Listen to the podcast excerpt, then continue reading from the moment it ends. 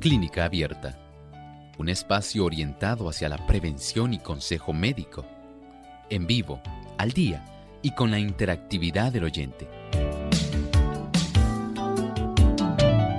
Clínica Abierta, poniendo al doctor a su alcance para un diálogo claro y honesto, porque nos importa su bienestar y salud.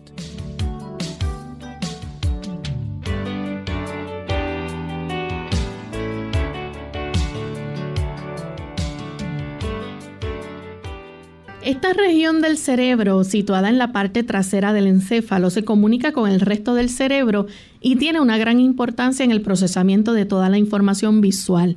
Hoy en Clínica Abierta vamos a estar hablando acerca del lóbulo occipital del cerebro, su anatomía y funciones.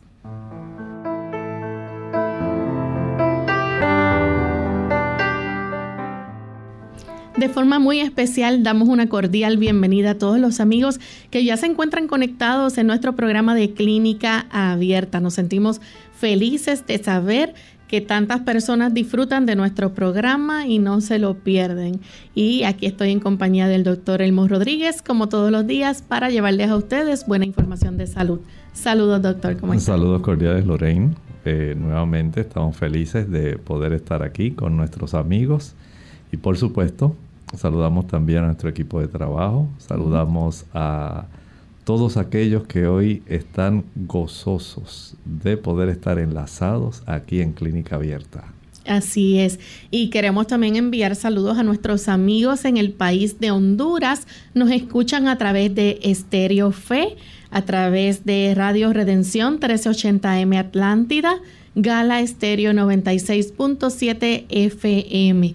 Y si por alguna razón usted nos está escuchando de algún país en el cual no hemos mencionado en clínica abierta, pero usted sintoniza nuestro programa, déjenos saber a través de las redes sociales, a través del Facebook. Estamos en vivo en Facebook Live.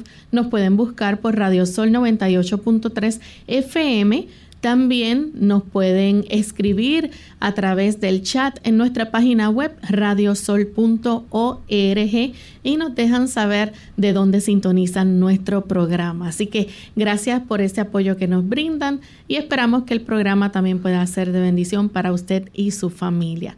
Vamos en este momento entonces a escuchar el pensamiento saludable de hoy. Además de cuidar tu salud física, cuidamos tu salud mental. Este es el pensamiento saludable en clínica abierta.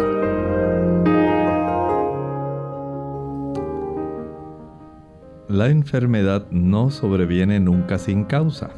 Descuidando las leyes de la salud, se le prepara el camino y se la invita a venir. Muchos sufren las consecuencias de las transgresiones de sus padres.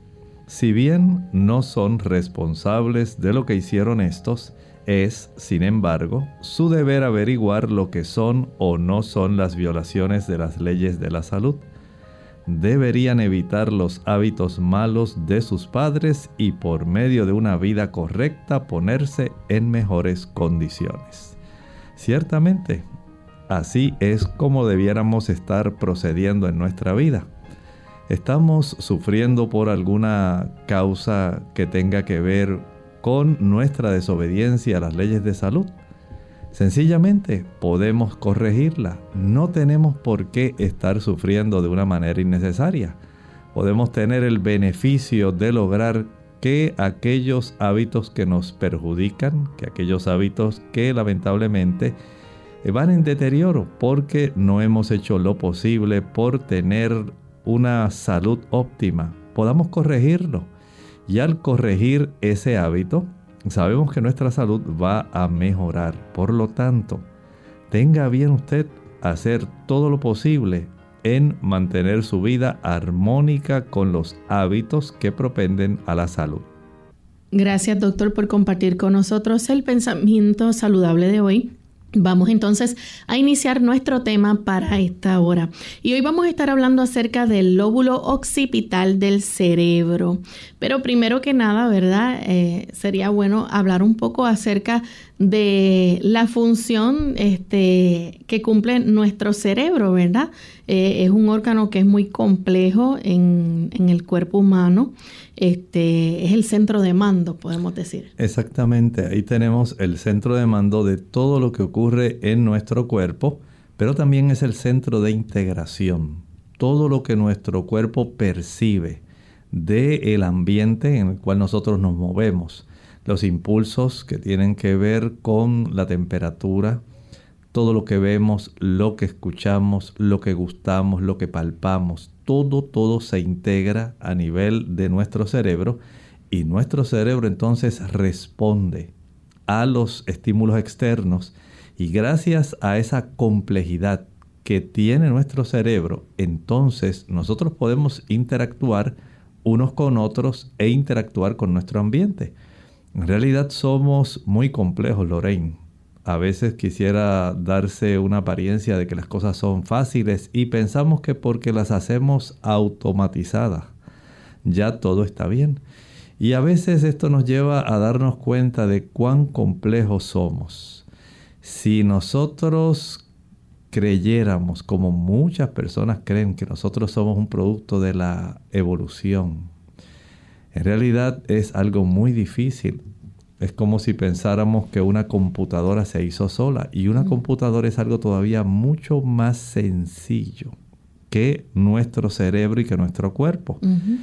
Si pensáramos que porque echamos algunas teclas y algunas conexiones y echamos algunas cositas, eh, algunas bisagras y diferentes tipos de elementos, por eso una computadora en el correr del tiempo, ella sola se armó Cualquier persona diría, doctor, usted debe estar pasando por una situación muy difícil para estar pensando así. ¿Cuánto más nuestro cerebro y mucho más el cuerpo completo? Es muy difícil que todos los procesos que nosotros de una manera ágil, de una manera coordinada, de una manera precisa, se llevan a cabo en el interior de nuestro cuerpo, nosotros pretendamos que sencillamente por un acto del azar en el transcurso de miles y millones de años pudieron realizarse, totalmente falso. Una computadora pueden pasar 10 mil millones de años y no por eso se va a armar sola. Sabemos que hubo un diseñador. Hay un tipo de eh, función que corresponde a una anatomía. Y así es nuestro cerebro. Piensen ustedes en la complejidad de que nuestro cerebro utiliza, escuche bien, el 20 al 25% de la energía que producimos nosotros en términos generales la consume el cerebro. Y todo esto porque desde ahí se tiene que ordenar todo lo que nosotros hacemos. Ahora hay mucha, mucho asombro porque se está desarrollando una ciencia nueva que se está utilizando junto con el aspecto de la robótica y el aspecto computacional, la inteligencia artificial. Y las personas dicen, ay, ¿cómo es posible? Mira, qué avanzada está la ciencia. Jamás la inteligencia artificial va a ser como cualquiera de nosotros. Imposible. Si se le enseña unos algoritmos, se le enseña unas funciones, se le pone una programación, para que de acuerdo a los códigos binarios se puedan entonces tomar decisiones, pero no es como el pensamiento, jamás, jamás. Y ahí entonces llegamos precisamente Por más que trate de imitar. Por más que trate de imitar al ser humano. Y nos asombramos porque lo imita. Pero nada más piensen cuánta labor requiere de ingenieros en informática. Nada más desarrollar algo que semeja lo que hace el ser humano. Ahora piense usted todo ese cúmulo de grandes cerebros trabajando para que todo esto se pueda coordinar y pueda tener este tipo de desarrollo de, esta, de este campo que está en pleno desarrollo, la inteligencia artificial. Ahora piense usted cuán complejos somos nosotros, que todavía la inteligencia artificial no alcanza remotamente a llenar la capacidad que tiene un ser humano. Y entonces aquí entramos en nuestro cerebro, pero especialmente en uno de los lóbulos que compone nuestro cerebro. Nuestro cerebro tiene unos cuatro lóbulos, el frontal, el temporal, parietal y el que hoy nos ocupa, que es el lóbulo occipital. Doctor, para que entonces nuestros amigos, ¿verdad?, eh, sepan un poquito más a modo de, de repaso, ¿verdad? Este, esos lóbulos son en las diferentes este, secciones en que se divide nuestro cerebro y ahí entonces cada una, cada sección se encarga entonces de eh, recibir unas instrucciones y enviar este, esos mensajes al resto del cuerpo, ¿no? Cada una de estas regiones tiene una función específica y cada una de ellas, asimismo, aunque tienen funciones específicas, se interconectan. De tal forma que la información que una tiene y que le puede ser útil a la otra, la otra la va a procesar. Y en este caso, hablando del lóbulo occipital, sabemos que es la región donde nosotros en realidad tenemos todo el aspecto de la visión. Ya sea que nosotros podemos decir, bueno, en esa área es donde en realidad nosotros vemos. Y usted dirá, no, doctor, yo veo por los ojos. No, interpreta las imágenes. Ah, exactamente. Usted lo que hace con sus ojos es como si fuera el monitor de la computadora. Usted recibe una imagen ahí. Y de esa imagen, un estímulo luminoso, nuestro cuerpo la va a cambiar por un estímulo químico, eléctrico. Y esto es algo especial. Es una maravilla cómo podemos pensar que esto se logró tan solamente por razones del azar. Es imposible.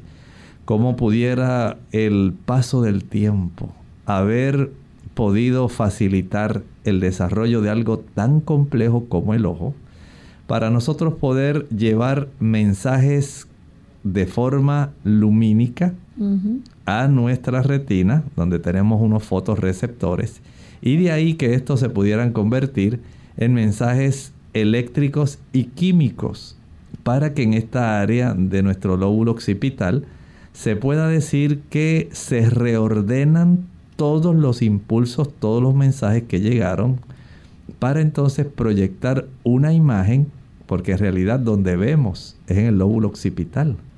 Y en esa área entonces entran en juego varios aspectos muy importantes.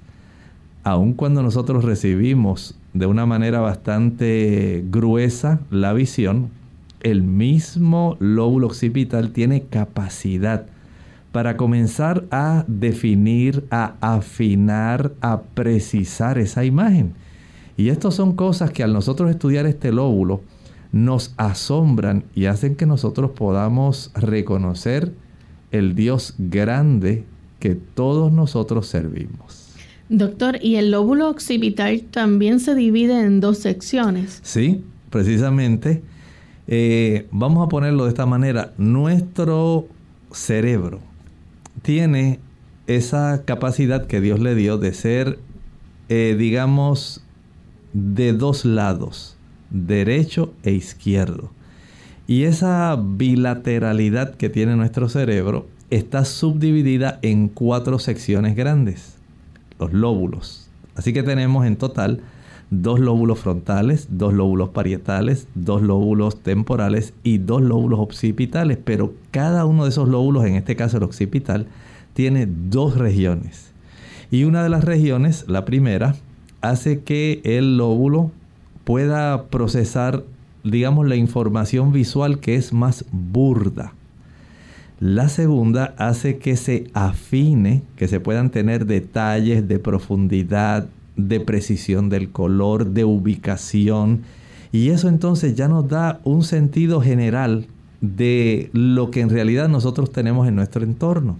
Así que por un lado hay una región que recibe el grueso de toda la información, pero ahí la otra entonces comienza a mover los botoncitos para decir, bueno, ahora yo le voy a dar un poco más de definición, Aquí le voy a dar un poco más de profundidad. Aquí le voy a dar un, un poquito más de colorcito para que esto esté de una manera que sea correcta con lo que atañe a la realidad en la cual se está moviendo este cuerpo, de, en el cual o a través del cual yo estoy recibiendo toda la información. Y todo eso ocurre En un instante. Y eso ocurre en fracciones de segundos. Así que eh, trabajan juntas para que nosotros podamos ver, eh, eh, tener una imagen, ¿verdad? Así es. Bien, vamos en este momento a nuestra primera pausa, pero cuando regresemos vamos a seguir hablando más sobre el lóbulo occipital, así que no se vayan amigos que volvemos en breve. Confianza, la clave para una vida más duradera, fortalecida y feliz. ¿Qué tal amigos? Les habla el doctor Elmo Rodríguez Sosa en esta sección de Factores para la Salud. ¿Saben algo? Sorprendentemente, hay estudios modernos que revelan que muchos problemas de salud pueden atribuirse a una ruptura en la confianza entre las personas. Pero aún más importante, la confianza en Dios se ha hecho cada vez más reconocida por la medicina por su influencia en la sanidad. Por eso es tan triste que ahora estemos viviendo en un mundo donde el divorcio es tan común como el cambio de neumáticos y la gente solitaria se encierran a sí mismos. ¿Saben algo? La televisión se ha convertido en una constante compañía mientras que la mensajería de texto concisa ha estado reemplazando una visita significativa con los vecinos lamentablemente es el tipo de vida que está impactando a nuestra sociedad. El Señor desea que las cosas cambien. Él desea que nosotros podamos ser más sociables. Desea que podamos comprender la importancia de nuestra relación con los otros seres humanos y también con Dios. En la Sagrada Escritura, el Evangelio según San Juan, el capítulo 10 y el versículo 10 nos dice, el ladrón no viene sino para hurtar y matar y destruir. Decía Jesús, yo he venido para que tengan vida y para que la tengan en abundancia. Esta sección llega a ustedes como cortesía del Ministerio de Salud de la Iglesia Adventista del Séptimo Día.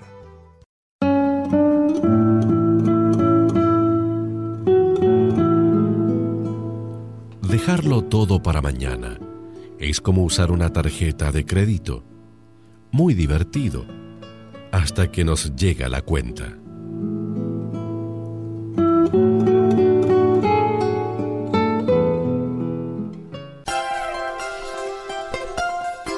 El cerebro es el órgano y el instrumento de la mente y controla todo el cuerpo. Para que las demás partes del organismo estén sanas, el cerebro tiene que estar sano. Y para que el cerebro esté sano, la sangre debe ser pura.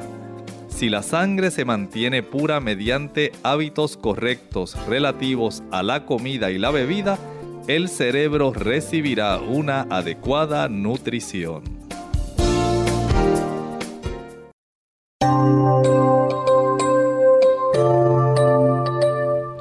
Ya estamos de vuelta en Clínica Abierta, amigos. Hoy estamos compartiendo con ustedes el tema del lóbulo occipital, las funciones que lleva a cabo esta parte de nuestro cerebro que es tan importante, ¿verdad? Y el doctor justo antes de la pausa nos estaba explicando cómo el lóbulo occipital se divide en dos secciones.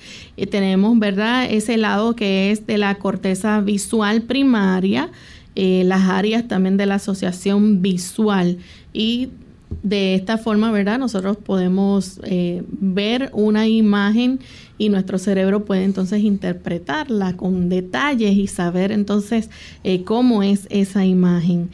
doctor, esto obviamente, ¿verdad?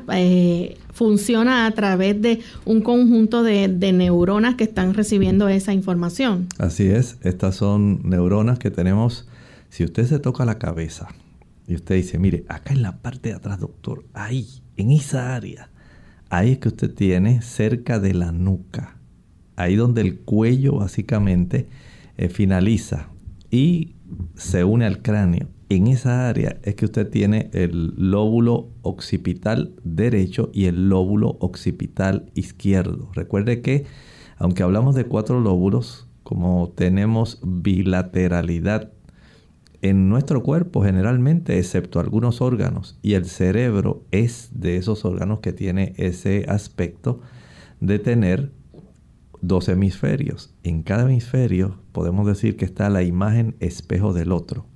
Un lóbulo frontal izquierdo, un lóbulo frontal derecho, lóbulo parietal derecho, lóbulo parietal izquierdo, lóbulo occipital izquierdo, lóbulo occipital derecho. Y en este aspecto, esa, esa región donde está este cúmulo de neuronas tan especiales que reciben la información que entra a través de los nervios ópticos. Esos nervios que son tan importantes para que nosotros podamos tener esa información que llegó. Miren qué cosa tan maravillosa. La información luminosa viaja a través de la córnea. Primero viaja a través del aire, atraviesa la córnea, entra por la pupila, atravesando detrás de la pupila, de ese huequito negro que tenemos en nuestros ojos, están los lentes. Cada ojo tiene un lente transparente. Y después del lente tenemos el humor vítreo y llegamos a la mácula, en el fondo de nuestro globo ocular, en la retina. Ahí entonces están los fotorreceptores, los conos, los bastones, y estos envían impulsos a través de los nervios en sí, los nervios ópticos, directamente hasta esta área que tenemos en la región occipital. Ahí entonces tenemos la bendición de entrar en estas dos áreas que estábamos mencionando, el área visual primaria, la corteza visual primaria, donde recibimos la forma general de lo que observamos. Y a su misma vez hay una zona que se llama el área de asociación visual, donde entonces ahí entonces se define los colores, se precisa el tamaño, la ubicación en el espacio, el aspecto dimensional, la altura, la profundidad, todo eso se define de una manera bien detallada. Y todo eso está encerrado en esa área donde termina su cuello en la parte de atrás y comienza el cráneo en esa área. Por eso usted debe saber que las caídas o los traumatismos en esta área son muy peligrosos porque puede afectar esa capacidad visual. Bien, entonces, doctor, ¿el lóbulo occipital solamente se encarga de permitir la vista? No, tenemos un conjunto de, podemos decir en cierta forma que sí y que no. Podemos decir que sí porque vamos a detallar una serie de funciones que generalmente están asociadas con el asunto de la visión. Pero podemos decir que no porque este lóbulo también tiene unas funciones que usted jamás sospecharía. El hecho de que usted tenga memoria visual es gracias a la interconexión que tiene este lóbulo con las áreas donde usted archiva también recuerdos. Nosotros tenemos una zona muy importante en el mismo medio de nuestro cerebro. En esa área tenemos el sistema límbico, tenemos el archivo de la memoria, pero también ese archivo en asociación con el archivo que tenemos en todo lo que nosotros hemos visto. Usted todavía, si yo le dijera, usted recuerda la primera vez que usted se subió a un automóvil o la primera vez que usted fue al parque con su papá. Y usted dirá, uy, sí, doctor, todavía le podría preguntar, ¿usted recuerda más o menos qué fue lo que usted vio? Y ese recuerdo visual lo tiene usted por esto. o si tal vez yo le preguntara, ¿recuerda usted la primera vez que usted fue a la escuela?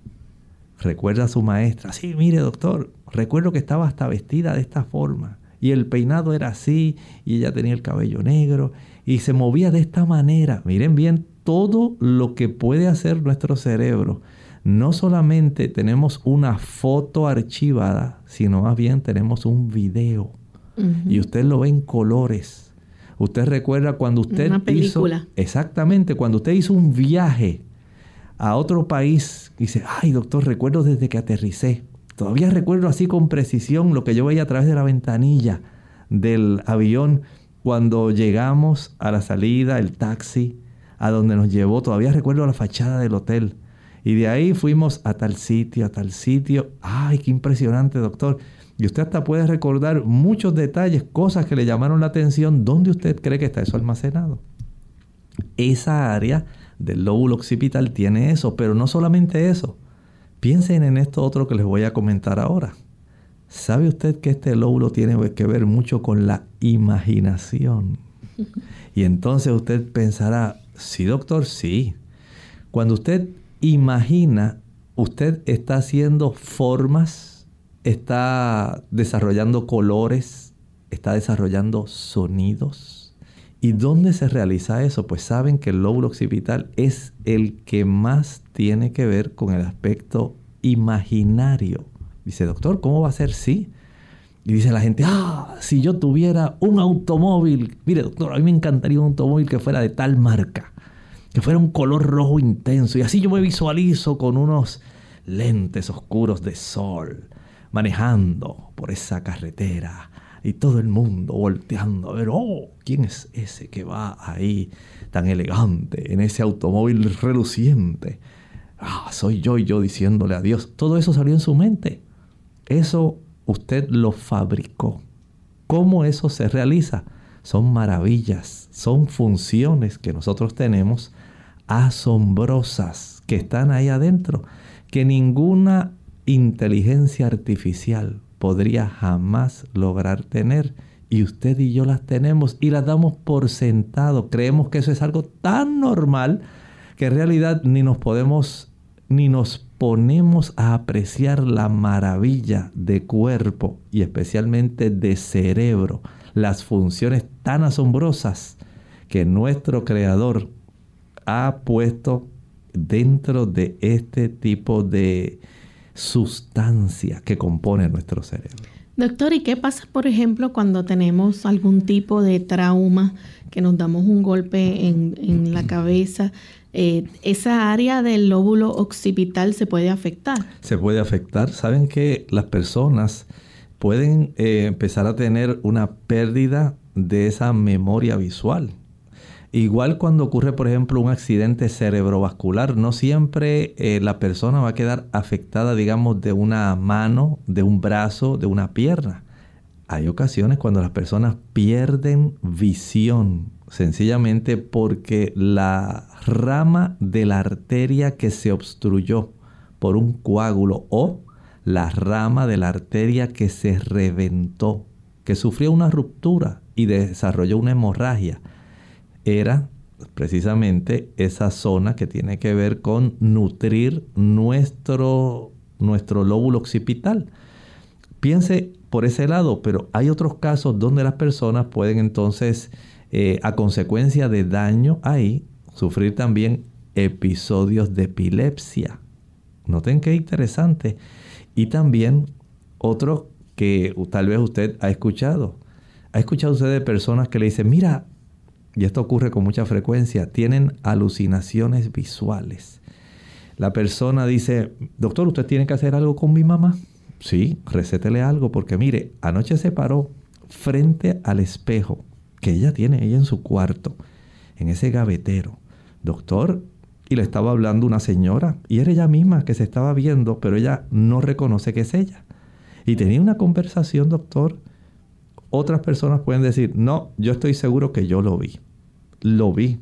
Mira, no hay quien me diga que yo no vi a fulano, aunque fulano no haya estado jamás por ese lugar. Yo la conozco usted, yo sé que es usted porque donde quiera que se meta la puedo reconocer probablemente la persona tuvo una alucinación visual. Según hay alucinaciones auditivas, hay alucinaciones visuales. Y en ese caso, este lóbulo tiene mucho que ver con ese tipo de evento. Bien, vamos a hacer entonces nuestra segunda pausa. Cuando regresemos vamos a hablar entonces de ocho funciones principales que tiene el lóbulo occipital, así que ya regresamos.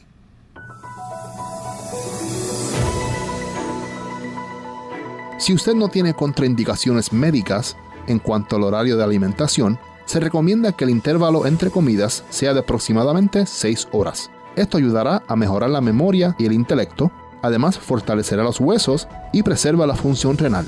Aumenta la energía y disminuye el estrés. Ayuda a controlar el peso y disminuye el desarrollo del cáncer, las enfermedades del corazón y la diabetes. Si se ingieren las comidas demasiado juntas, se disminuye el apetito, retarda la digestión que incrementa la producción de toxinas en la sangre, aumenta las caries e interfiere con el sueño profundo y restaurador de la salud.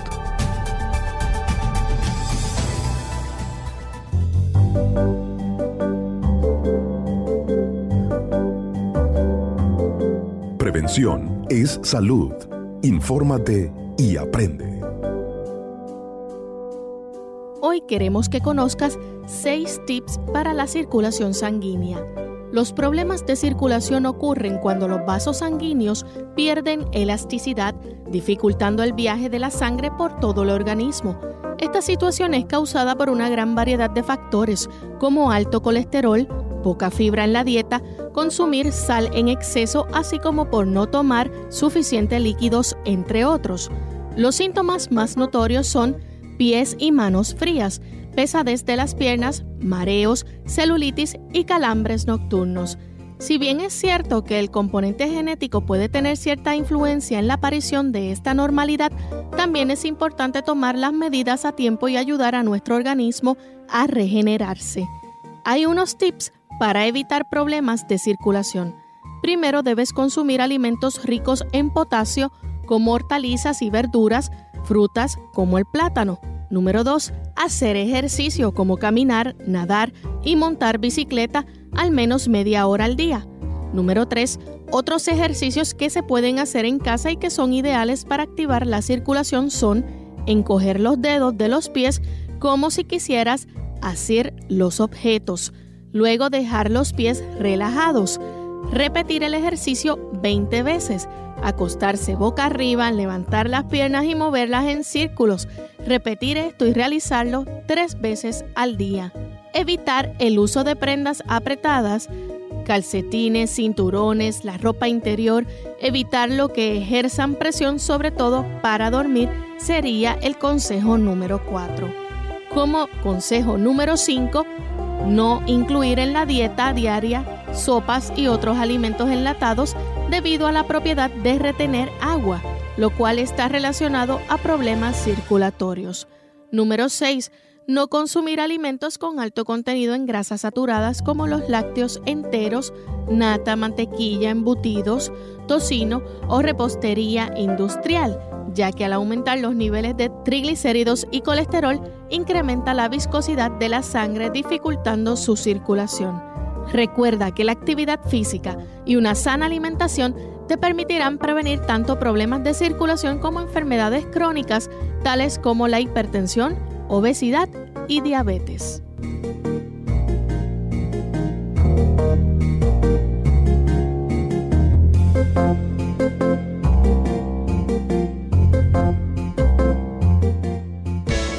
Unidos con un propósito, tu bienestar y salud.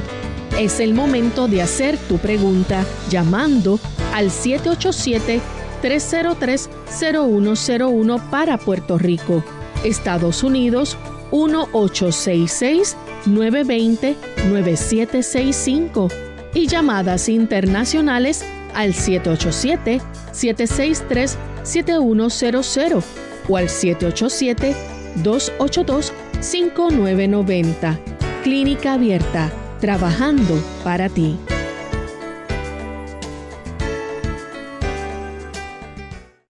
Clínica Abierta. Ya estamos de vuelta en Clínica Abierta, amigos, y estamos hablando hoy de las funciones que cumple el lóbulo occipital de nuestro cerebro.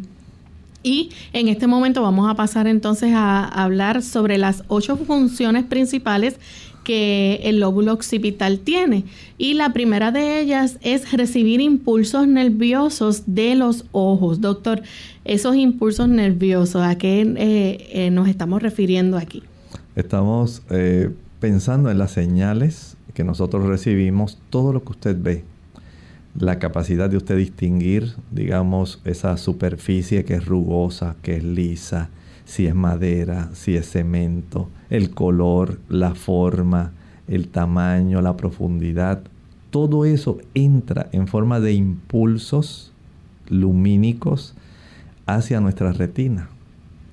De ahí, entonces, eso se lleva, se transmite de impulso lumínico en un impulso químico eléctrico directamente a los lóbulos occipitales.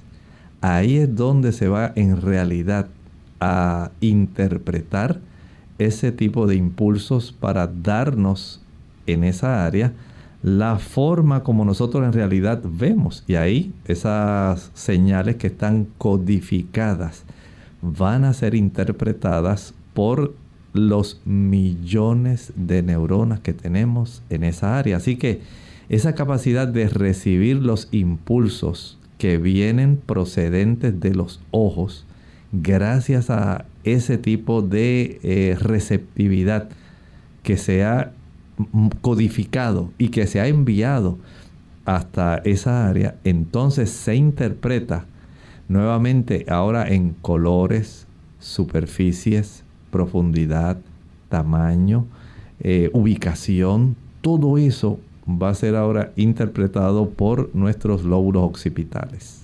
Y entonces podemos pasar ya a la segunda función que tienen, que es entonces procesar esa información visual. Exactamente.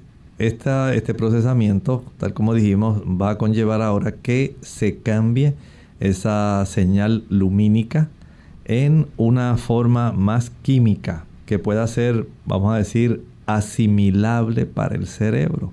Así como cuando usted descarga un archivo que alguien le envió por internet y la misma computadora, su función le dice, eso no se puede descargar a no ser que uses este tipo de aplicación.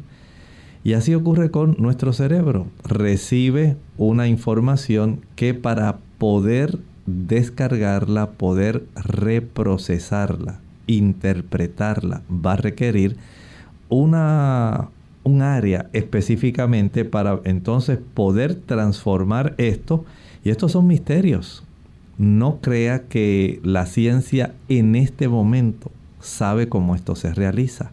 Cómo usted transforma. Piense nada más la cantidad de cosas que en este momento usted está viendo. ¿Cuántos colores? ¿Cómo usted distingue que hay letras? ¿Cómo usted distingue que hay objetos que son objetos planos? Como los que usted ve en un cartel, en un anuncio, cómo nosotros podemos interpretar las letras que usted está leyendo, que eso las recibe el ojo, y se puede convertir en información, cómo eso está interconectado en nuestro cerebro, cerebro para que usted asocie formas con sonidos y con mensaje. Eso es una maravilla. ¿Cómo usted puede ver entonces diferentes colores, tonos de estos colores? Además de eso, superficies, distinguir superficies suaves de superficies rugosas, de superficies ásperas, profundidad, ubicación en el espacio. Todo esto sencillamente va a ocurrir porque usted está procesando esa información que llegó como un estímulo ahora químico eléctrico. Ahora usted lo va a procesar para producir información visual. Doctor, ¿y también esto entonces estimula la memoria? Por supuesto, usted ahora va a tener que acceder al recuerdo. Usted asocia, dice, aquella planta que veo allí, yo recuerdo haberla visto anteriormente en casa de mi comadre. Y qué bonita era, mira, sí, es la misma hoja, tiene la misma forma y si no recuerdo mal, esta planta da una flor color lila, muy fragante. Y así usted recuerda muchas cosas. Usted asocia, por ejemplo, una guanábana, una fruta muy sabrosa, con una superficie, sabe que es un color verde, amarillo cuando está madura, que tiene a manera como si fuera una superficie medio espinosa, pero sin tener espinas, que fácilmente usted la puede abrir con sus manos, que tiene una pulpa blanca con unas semillas negras, oscuras, que es muy dulce, aunque hay variantes que pueden ser un poco semiácidas. y usted ya se sabe degustando ese fruto, sabe que tiene mucha fibra, usted la siente en la boca. ¿Cómo usted tiene todo eso ahí almacenado? Sencillamente usted tiene una memoria visual, tiene memoria gustativa. Y esa interrelación que tiene nuestro organismo, nuestro cerebro, con todo este conjunto de imágenes, eso va a estimular las zonas donde está almacenada toda esa información y se evoca en algún momento específico. Así que además de recibir impulsos nerviosos de los ojos, los procesa y también entonces estimula la memoria visual. Y entonces pasa a interpretar lo que son las imágenes. Claro que sí. Podemos entonces comenzar procesos de relaciones y en esta etapa es algo muy importante. Usted dice, relaciono aquel tipo de señal que veo allí en la carretera que tiene forma hexagonal, tiene seis partes, mm. es color rojo mm. y además tiene cuatro letras. Dice alto o dice pare. Sé que me tengo que detener en esa esquina porque si no puede suceder algo que puede ser sumamente perjudicial. Entonces usted hace toda esa memoria asociativa. Esto nos habla entonces de la interconexión con la inteligencia. Entonces usted ya tiene una conexión con su lóbulo frontal, donde usted tiene la razón, donde usted tiene ahí la discriminación, la capacidad de usted decidir me voy a pasar el alto, voy a obviar la señal de pare o no. Usted es una persona prudente y sabia, dice, no, mejor me detengo. No deseo que vaya a ocurrir algún accidente o que alguien me vaya a accidentar a mí o yo vaya a accidentar a alguna persona. Yo tengo hijos, quiero llegar a casa, no, no quiero que haya algún problema. Todo eso pasa por su mente. Y usted hasta ve en su imaginación si me paso el alto y ya casi usted ve una colisión entre dos automóviles y casi usted puede ver hasta el color y todo eso. Todo eso llega a nuestra imaginación. Sencillamente por lo que usted está viendo y todos los procesos que se están llevando a cabo dentro de usted. ¿Usted cree que esa capacidad de interpretación visual es producto de la evolución? Falso de toda falsedad es jamás eso puede haberse desarrollado por más millones y millones y millones de años que hayan transcurrido, esa capacidad para que pueda desarrollarse solamente una mente inteligente de manera intencionada pensando en todas estas capacidades, pudo haber hecho algo tan asombroso y tan maravilloso por nosotros. Ese es nuestro Dios creador. Doctor, otra función que tiene el lóbulo occipital es estimular los pensamientos y las emociones. Claro. ¿Cuántas veces usted no se emociona al pensar en aquel momento cuando usted, después de haber estado tanto tiempo encerrado, que no había podido abrazar a su abuelito. Hubo un momento donde usted se puso, pudo hacer una prueba contra el virus y se detectó que era negativo y él también estaba negativo y usted dice, abuelito, tanto tiempo que deseaba abrazarte. Por fin lo pudimos lograr. Y usted asocia todo eso, igual que recordará, tal vez la primera vez que tuvo que tan solo saludarlo a través de un cristal, no pudo hacer otra cosa. Y llamar por teléfono para que él le escuchara porque usted no lo podía escuchar porque estaba en un hogar de ancianos y no le permitían para nada el poder comunicarse, estar en persona con usted. Vea cuántas cosas, todo eso está en su memoria visual. Todas esas emociones, lo que usted sintió, cómo latió su corazón, cómo usted por fin hasta sintió el olor de su abuelito, el que él siempre tiene. Todo eso, todo ese tipo de recuerdos están ahí almacenados junto con las emociones. Por eso repito, es imposible que un aspecto tan complejo como todo esto que estamos hablando, nada más de las funciones del lóbulo occipital, ¿usted cree que la evolución pudo haber puesto tantas piezas en su sitio, tantas funciones tan complejas que tienen que ver con nuestra forma de vida. Y todo eso se hizo por casualidad, al azar, nada más tratando de sobrevivir la supervivencia del más fuerte y para eso se desarrolló ese lóbulo occipital con los ojos, con los músculos asociados al ojo, con la retina, con la mácula, el cristalino, el humor acuoso, el humor vítreo, los nervios ópticos y estas áreas tan especializadas que ninguna inteligencia artificial podrá alguna vez soñar con tenerlas. Sencillamente es algo asombroso que nos hace pensar en la intención de un Dios creador.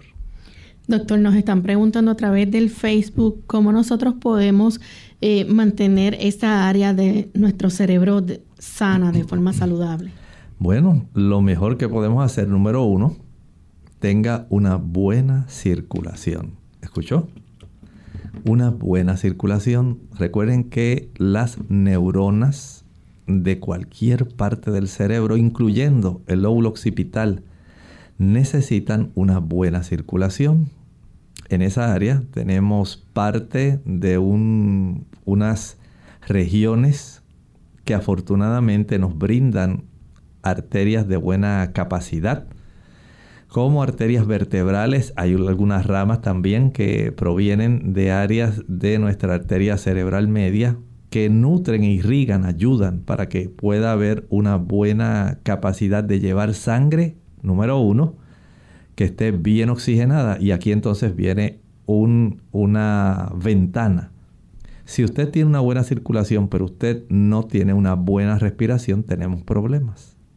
Así que la sangre bien oxigenada, que usted respire aire externo, aire limpio, aire fresco. Eso combinado con una buena nutrición los elementos que ayudan a nutrir las neuronas del lóbulo occipital, usted los tiene que proveer porque el lóbulo occipital no lo va a hacer por sí mismo. Tiene usted que consumir aquellos elementos como las proteínas que encuentra en las legumbres, frijoles, habichuelas blancas, negras, pintas rojas, lentejas, garbanzos, gandures, chícharos, arvejas, menestra. Todo este tipo de sustancias van a darnos la capacidad de tener aminoácidos para producir los neurotransmisores, aquellos que van a facilitar la química de nuestra información que se transmite, pero también van a darnos los minerales para poder acelerar el proceso eléctrico.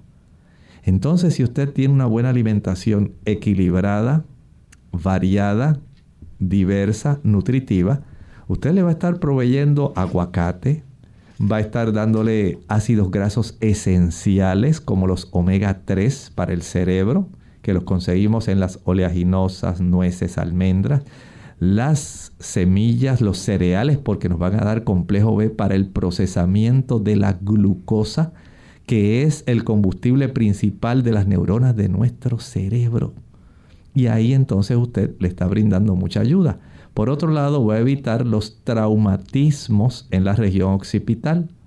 Va a facilitar que sus ojos puedan leer y ver cosas que sean adecuadas, porque lamentablemente, según usted almacena cosas buenas, también se almacenan muchas cosas que no debieran entrar por nuestros ojos, que pueden afectar nuestra vida, pueden afectar nuestro comportamiento, pueden afectar nuestras emociones. Entonces hay que ser muy selectivo con lo que entra por nuestros ojos. Así que otra de las funciones que va a cumplir entonces el lóbulo occipital es poder diferenciar los colores. Así es, recuerden que el color nace en el lóbulo occipital. No crea que porque usted está en este momento viendo algo de un color es porque obviamente así mismo entró por sus ojitos. No, no ocurre de esa manera. Usted tiene que reconocer que es gracias a la interpretación que está desarrollando nuestro lóbulo occipital, es como nosotros en realidad estamos viendo colores. No es porque sencillamente usted lo está viendo en este momento con sus ojos, dice, yo sé que yo veo por los ojos. Sí, usted recibe ese impulso lumínico, pero donde en realidad usted ve los colores es en el lóbulo occipital. Y ahí usted sabe si es un tono más suave, si es un tono más intenso, más oscuro, si es brillante, si es opaco. Eso gracias a nuestro lóbulo occipital. Jamás la evolución podría facilitar el que esto se desarrollara de una manera tan hermosa y tan precisa. Piense nada más en los tonos que usted puede estar viendo cuando usted mira un paisaje. Hay muchos tonos de verde y usted puede distinguir, mire, ese árbol es de tal, aquel otro árbol es de, y usted sabe que son tonos verdes, pero usted ve la forma de las hojas y ve el, el tono de verde que tiene ese árbol, gracias al lóbulo occipital. También otra de las cosas que puede hacer el lóbulo occipital es captar el movimiento. Claro, usted sabe que tenemos una visión que es periférica. Y las personas dicen, yo sé que era él porque lo vi con el rabo del ojo. Mira, pasó así como un celaje. Y él cree que yo no lo vi. Dio un brinco terrible. Pero yo lo vi. Yo sé que era él porque estaba escondido. Y de momento salió. O algunas personas dicen, uh, yo vi algo que se movió por allí entre las plantas. ¿No será una iguana? o será un gato. Pero usted sabe que algo, esa capacidad que usted tiene de detectar movimiento, aún en, digamos, fracciones de segundos rápidamente, es gracias al lóbulo occipital. Y aparte de captar el movimiento, pues tiene, entonces le permite ese reconocimiento espacial. Claro que sí, eso nos permite situar las cosas en el espacio. Así usted va a saber, dice, bueno, yo tengo en este momento una labor que hacer.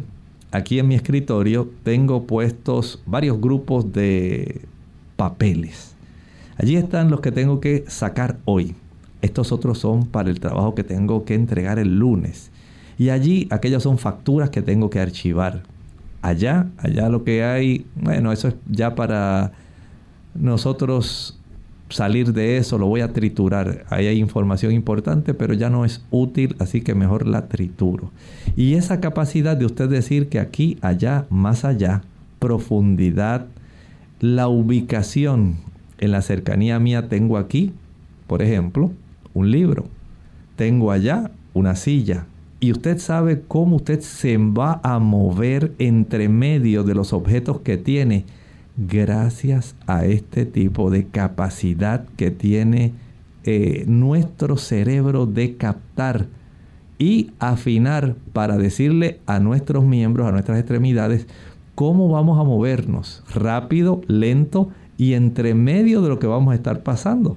Noten qué cosa tan maravillosa ocurre constantemente en el cerebro gracias a toda la información que en este caso, a través de este sentido tan importante como la vista, se interpreta en nuestros lóbulos occipitales. Bien, lamentablemente se nos ha acabado el tiempo y ya pues entonces finalizamos con este tema, pero agradecemos a los amigos que han estado en sintonía en el día de hoy a través de las redes sociales, aquellos que también, ¿verdad?, nos han estado escuchando a través de nuestra página y que nos escuchan a través de las diferentes emisoras. Mañana les invitamos a participar en nuestro segmento de preguntas donde usted puede hacer su consulta, así que siéntase libre de participar en el segmento de mañana. Vamos entonces a cerrar nuestro programa con este pensamiento bíblico. El pensamiento bíblico nos lleva al libro de Apocalipsis capítulo 6, los versículos 3 y 4. Recuerden que tenemos al apóstol Juan, acaba de ver un caballo blanco que salió corriendo, tenía un jinete.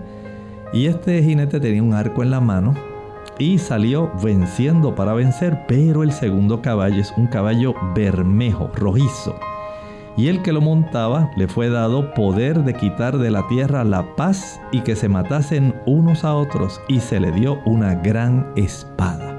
Estamos hablando de otro periodo en la historia de la iglesia. Recuerden que la iglesia en sus etapas iniciales, la iglesia cristiana, fue una iglesia pura doctrinalmente. llena del ímpetu del Espíritu Santo, deseosa de llevar el mensaje del Evangelio a todo el mundo antes conocido, el imperio romano. Pero en el transcurso del tiempo las cosas no fueron como debían haber ocurrido. Y comenzaron a ocurrir cambios. De esos cambios hablaremos mañana.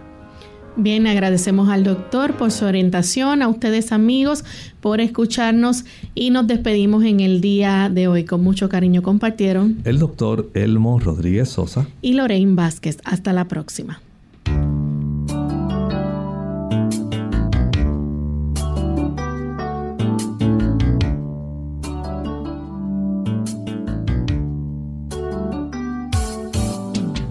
Abierta no es nuestra intención sustituir el diagnóstico médico. Antes de poner en práctica cualquier consejo brindado en este programa, usted debe consultar con su médico. Hasta la próxima.